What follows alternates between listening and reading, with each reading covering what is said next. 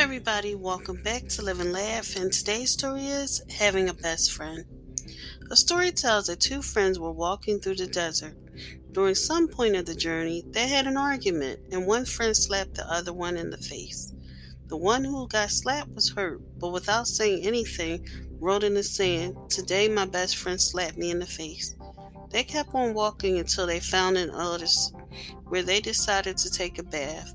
The one who had been slapped got stuck in the mire and started drowning, but the friend saved him.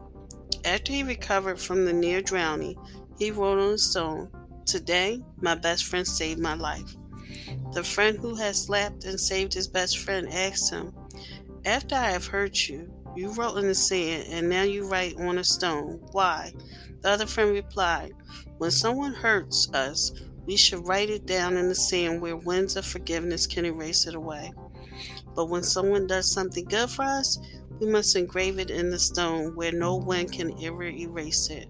The moral of this story is do not value the things you have in your life, but value who you have in your life. Thank you for listening. If you know anyone that can benefit from this story, please go ahead and share it.